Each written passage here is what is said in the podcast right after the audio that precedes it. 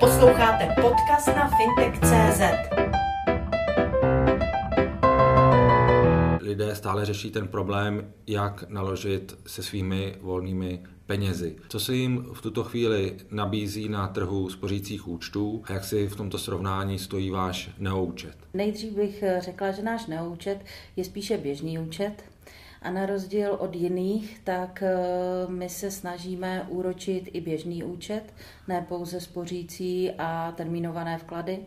Takže eh, v současné chvíli náš běžný účet, neúčet, nabízí sazbu 4,61 bez jakýchkoliv omezení, eh, bez jakýchkoliv podmínek, takže klienti toto mají u nás k dispozici co jsme zavedli, zavedli v říjnu a bylo to vlastně i na poput a dotazy našich klientů, kdy naši klienti někdy říkali, že sice je krásné, že jim úročíme dobře běžný účet, ale že mají obavy z bezpečnosti, protože k tomu běžnému účtu používají platební kartu a tak, že by raději ty větší své úspory měli separátně na jiném typu účtu.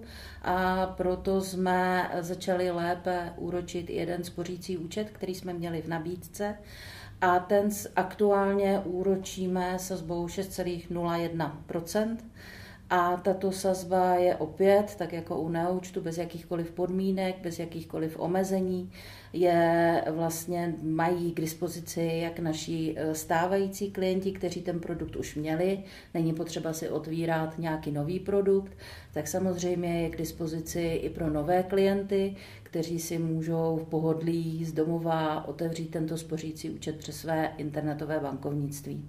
Jediné, jak, jak jakoby to funguje pro úplně nové klienty, tak protože jim nabízíme i výhody toho neúčtu, takže jim říkáme nejdříve si založte neúčet, máte běžný účet se sazbou 4,61 a pak můžete kdykoliv, když máte potřebu, máte větší peníze, které si chcete odložit stranou, využít svého internetového bankovnictví a otevřít si napřímo v internetovém bankovnictví spořící účet. Proč vlastně ten atraktivnější úrok nenabízíte už rovnou na tom neoúčtu?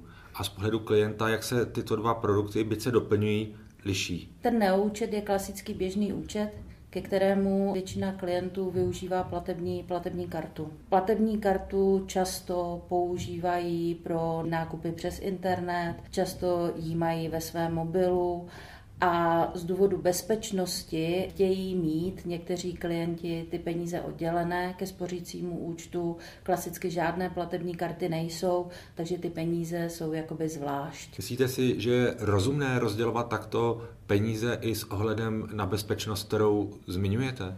Myslím si, že to určitě rozumné je. Oni samozřejmě u platebních karet i u běžných účtů jsou možnosti, jak si klienti mohou bezpečně nastavit používání karty i u běžného účtu, jako jsou třeba limity, které jsou na kartě, dočasné limity. Klienti můžou mít ty limity nastavené velmi nízko a v případě, že třeba je víkend, chystají se na nákupy, tak si můžou speciálně na tyto dva dny ty limity navýšit a potom si je zase dát na nižší úroveň. Nicméně už musí na to trošinku myslet a ty limity, ty limity si sledovat. Tak to, to mají jednoduše nastaveno, mají to zvlášť. Když se rozhodnou, tak ze spořícího účtu převod eh, na běžný účet prostřednictvím internetového bankovnictví mají téměř okamžitě, takže není problém ten, že by vyčerpali prostředky na běžném účtu a nemohli ze spořícího účtu ty peníze použít. Zůstanu ještě u tohoto tématu. Vlastně není dne, aby se člověk nesetkal eh, s případem nebo s příběhem klientů, kteří takzvaně přišli o peníze kvůli tomu, že někde neplatili bezpečně nebo z nějakých jiných důvodů. Upozorňují na to i čím dál více banky, tedy jaké jsou podle vás zásady bezpečného používání nových technologií v platebním styku ve vazbě třeba k platebním kartám? Určitě, co bych všem doporučila, jak už jsem o tom mluvila, zkontrolovat si ty limity, mít nastavené limity, využívat funkcí ve svých internetových bankovnictvích, si nastavovat eh, výše jednotlivých limitů. Určitě by klienti měli nakupovat v ověřených obchodech, určitě by neměli sdělovat nikomu informace o své platební kartě, Často se stává, že klienti tyto informace pošlou SMS-kou, pošlou e-mailem, může se jim někdo nabourat do soukromých e-mailů a tu kartu zneužít. Samozřejmě existují určitá opatření, jako je třeba dvoufaktorové opatření u pladeb, kdy klienti u pladeb zadávají nejen informace z karty, ale potom musí transakce potvrzovat ještě přes svou mobilní aplikaci, či SMS-kou nebo e-pinem, ale to platí hlavně v EU a není to pro transakce z celého světa, takže určitě by klienti vždy si měli dávat pozor, eh, kde, kde obchodují když klienti platí a používají kartu při platbě na terminálu, měli by si dávat pozor, zda opravdu ta účtovaná částka se rovná placené částce. To neříkám, že nějaký obchodník je vyloženě chce okrást, ale všichni jsme jenom lidi a ten překlep se může stát. Často se teď i stává, že vzhledem k tomu, že tu kartu už bereme jako součást našeho života, už i malé děti používají platební karty, spousta klientů má karty v mobilech, platí mobilech, platí svými chytrými hodinkami, takže už si potom nekontrolují přesně, přesně ty jednotlivé transakce, což by určitě měli dělat, protože když najdou nějakou transakci, kterou nerealizovali, nebo si myslí, že ji nerealizovali, tak eh, by to měli začít řešit. Řešit to po x letech je opravdu, opravdu špatné a vyřešit eh, se to často nedá. Potom jsou další věci, pro klienty důležité, když jezdí třeba do zahraničí a platí často kartou eh, v zahraničí, tak mají možnost si na kartě nastavit anebo aktivovat službu blokací, blokace DCC, což znamená, že nebudou muset volit eh, předtím, jakou měnu při té transakci použijí. Proč je tato služba důležitá podle vás? Tato služba podle mě je důležitá proto, protože když platíte, když si představím takovou nějakou situaci, jste někde na dovolené, máte, jste tam eh, s dětmi, něco platíte, neuvědomujete si, když eh, vás ten terminál vyzve, zda si přejete platit eh, v domácí měně toho státu, či v korunách, co je pro vás vhodnější. Někdy zvolíte koruny, ale tam se vystavujete tomu riziku, že přesně neznáte ani poplatky, ani ten směrný kurz, takže se doporučuje a je vhodnější platit měně toho daného státu státu. A vlastně když máte možnost eh, si tu blokaci na kartě nastavit, tak to rozhodnutí vlastně děláte dopředu, děláte ho v klidu, zakážete tyhle, ty, tyhle ty možnosti volby a máte jistotu, že platíte eh, v té správné, v té správně měně. To nastavení zase není potřeba se toho bát, protože to, co si jednou nastavíte na kartě, nemusí být navždy. Spousta bank umožňuje klientům spoustu nastavení na kartách, včetně těch limitů, měnit přes svá mobilní bankovnictví, internetové bankovnictví, takže je to opravdu hodné pro každého. Tak eh, bavíme se o bezpečnosti placení, bavíme se o předcházení problémům, blíží se Vánoce, mnoho českých spotřebitelů vyrazí za hranice všedních dnů, ideálně na vánoční trhy do zahraničí, tedy jak tam by měli postupovat tak, aby jaksi se nevrátili domů bez koruny. Já bych řekla, že nejen v zahraničí, ale i v Čechách na, na trzích při vánočních nákupech by klienti měli, měli brát takové základní pravidla, o kterých sice ví, jistě používají celý rok, ale někdy přece jen ta vánoční atmosféra eh, způsobí, že nejsme tak obezřetní jako obvykle tak eh, snad při placení s kartou nepouštět eh, kartu z ruky. Při výběru v zahraničí využívat hlavně bankomaty bank, dále kontrolovat si tu placenou částku s částkou účtovanou, mít nastavené ty limity, o kterých už jsme tady dnes mluvili, využívat ověřené obchodníky. Opravdu někdy, někdy ta úspora vzhledem k tomu, že pak přijdete o zbytek prostředků na kartě, někdy než si toho všimnete, ta doba, doba může být dlouhá a ti, co se chystají napadnout eh, vaši kartu, tak jsou velmi, velmi rychlí. Takže opravdu, opravdu být, eh, být obezřetný i v těchto svátečních dnech. Zůstanu ještě u tématu bezpečnosti. V nedávné době mě zaujal příběh jedné z českých celebrit, která uvedla že přišla o peníze na kartě a zároveň tedy to ukončila tím, že se nakonec na vše přišlo a vše se vyřešilo tím, že jí banka uhradila ztrátu.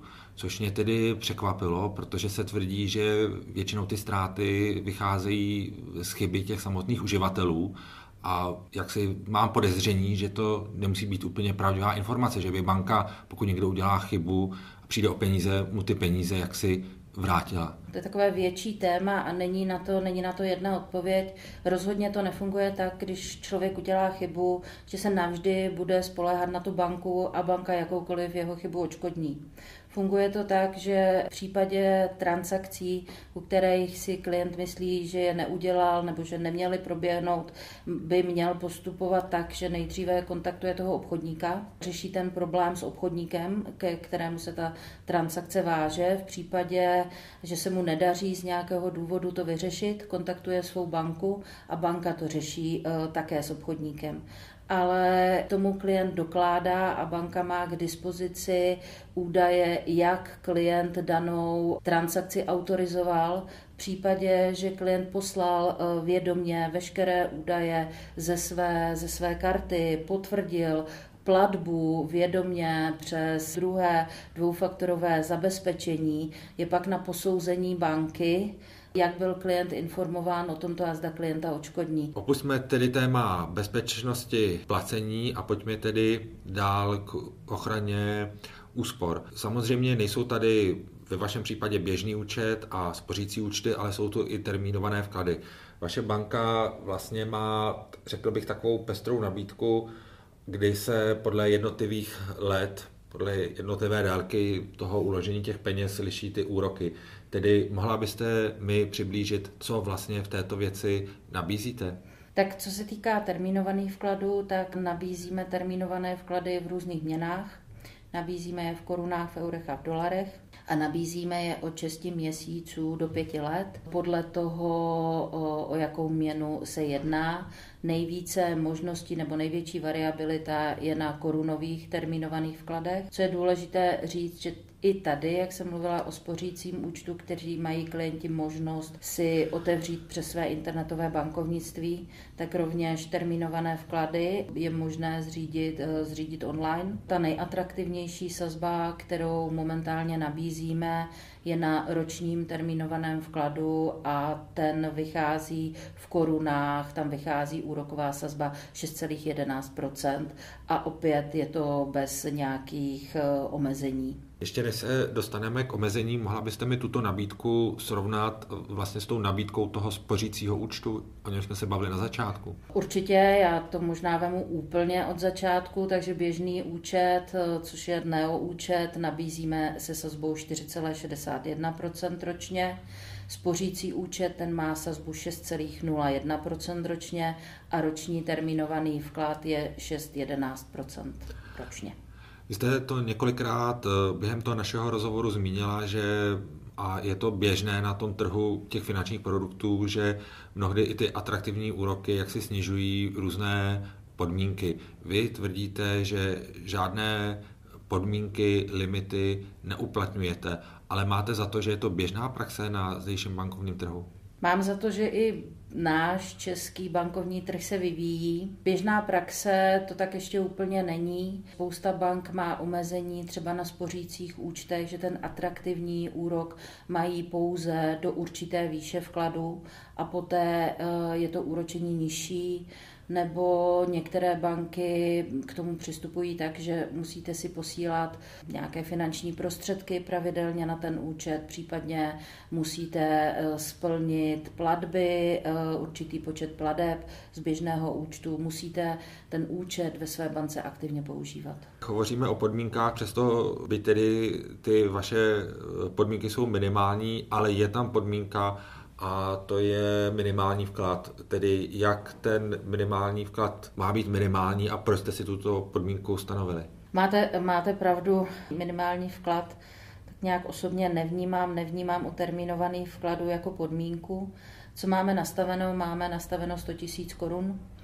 A za mě osobně eh, ten termínovaný vklad znamená, že se vzdáváte možnosti disponovat s těmi finančními prostředky na určitou, na určitou dobu. Když vezmete, že máte nabídku mít peníze kdykoliv k dispozici se sazbou na spořícím účtu, tak by termínovaný vklad od určitého limitu mi osobně dává, dává smysl a 100 tisíc v současné době nevidím jako tak velkou částku pro zřízení termínovaného vkladu ročního když si vezmete ten, když by ta částka tam nebyla a dělal byste termínovaný vklad na 10 tisíc korun, tak eh, ten rozdíl mezi eh, úrokovou sazbou na spořícím účtu a termínovaným vkladem je minimální. Nechci vás tou následující otázkou zaskočit, ale zeptám se vás. Vy nabízíte, jak říkáte, termínované vklady v korunách, v dolarech, v eurech. Předpokládám, že největší zájem je o ty korunové termínované vklady, ale na druhou stranu tady do budoucna trošičku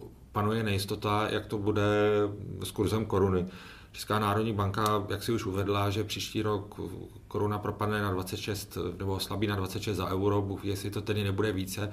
A mnoho lidí zvažuje, jestli nemá převádět koruny do zahraničních měn. Máte za to, že uvažují správným směrem a pokud ano, můžou k tomu využít i termínované vklady a jak? Ta otázka nemá úplně jakoby jasnou, jednoznačnou odpověď. Závisí vždy eh, na konkrétním, konkrétním klientovi a i to množství finančních prostředků, které má k dispozici.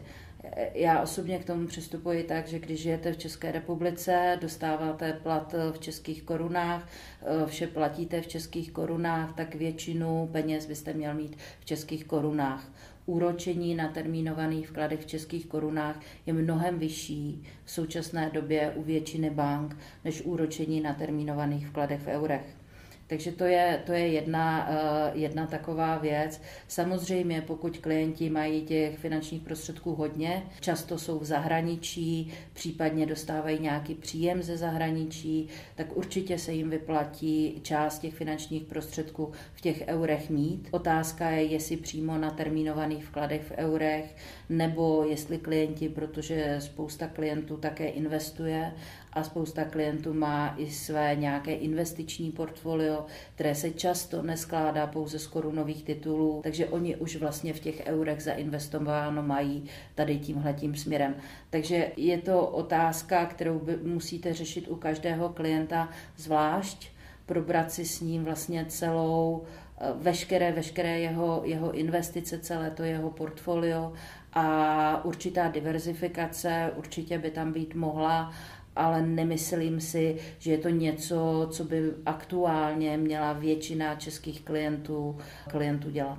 Mnozí lidé jsou překvapení z toho, jak moc se zvýšily ceny a stejní lidé jsou zase překvapení z toho, když jim na účtě přibydou peníze, protože mají úročené díky tedy vyšším úrokovým sazbám ze strany eh, České národní banky. Ale zaznamenáváte zvýšený zájem o ty spořící produkty a zaznamenáváte, že by lidé třeba převáděli peníze z jiných produktů na spořící nebo terminované vklady. Tady třeba narážím na ten apel Asociace penzijních fondů, která jak se varovala, aby lidé kvůli zhodnocení nešli na spořící a terminované vklady a zůstali v penzijním spoření. Tedy ptám se na to, jestli cítíte, vnímáte silnější zájem o tyto produkty. Určitě vnímáme eh, silnější zájem o tyto produkty. Je to obecně nárůst inflace, zdražování, je téma, které, které se řeší dnes a denně naprosto, naprosto všude. Takže eh, lidé si, si to uvědomují.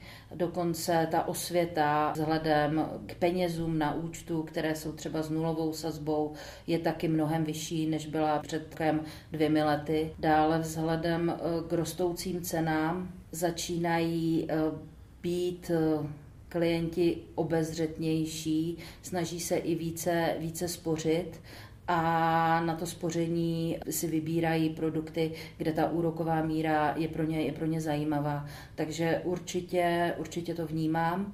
Určitě, kdyby jsme tady seděli před dvěmi, třemi lety, tak bych vám tvrdila, že termínovaný vklad je téměř mrtvý produkt. Teď můžeme říct, že se znovu narodil. Určitě lidé využívají termínovaných vkladů, využívají současné výše, výše sazeb, využívají úročení na spořících účtech. Zmiňujete to, že lidé se jaksi více koncentrují na to, jak mohou své peníze úspory ochránit a kde mohou ušetřit. Ale pokud bych se ptal na bankovní služby, a nemusí to být bankovní, jenom bankovní služby, ale klasickým příkladem je třeba si po České pošty.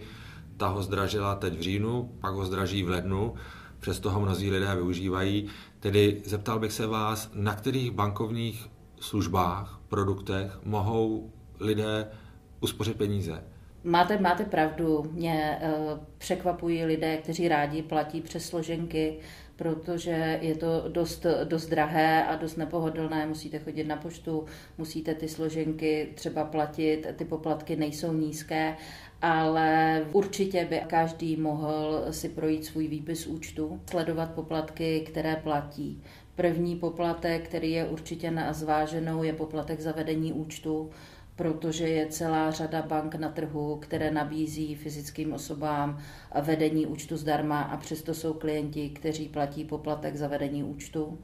Jsou to poplatky za výběr z bankomatu, Zase eh, banky to mají eh, ošetřeno různě, buď mají tyto poplatky zcela zdarma, případně mají poplatky zdarma při výběru ze svých vlastních automatů. Nicméně je dobré vědět, za co platím a kdy platím a lidé by si měli uvědomit, jak mají nastavený ten svůj produkt, jak jim to vyhovuje a případně můžou jakoby banku změnit.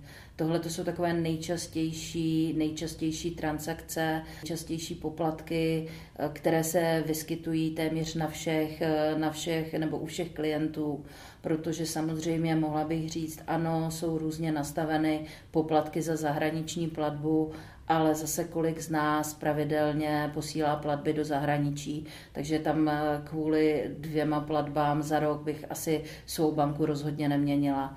Další věc, která se dá změnit a je to rychlá změna, jsou výpisy. Často klienti historicky mají nastaveno, že jim výpisy chodí domů poštou, přitom mají možnost nastavení korespondence do svého internetového bankovnictví nebo na svou e-mailovou adresu. Má to spoustu výhod, klienti mají výpisy kdykoliv k dispozici, eh, když potřebují a většina bank, když klient požádá o výpisy e-mailem nebo do internetového bankovnictví, má nastavené poplatky nulové, když to poštovní poplatky platí ty banky, tím pádem ty papírové výpisy jsou spoplatněny. Sledujte fintech.cz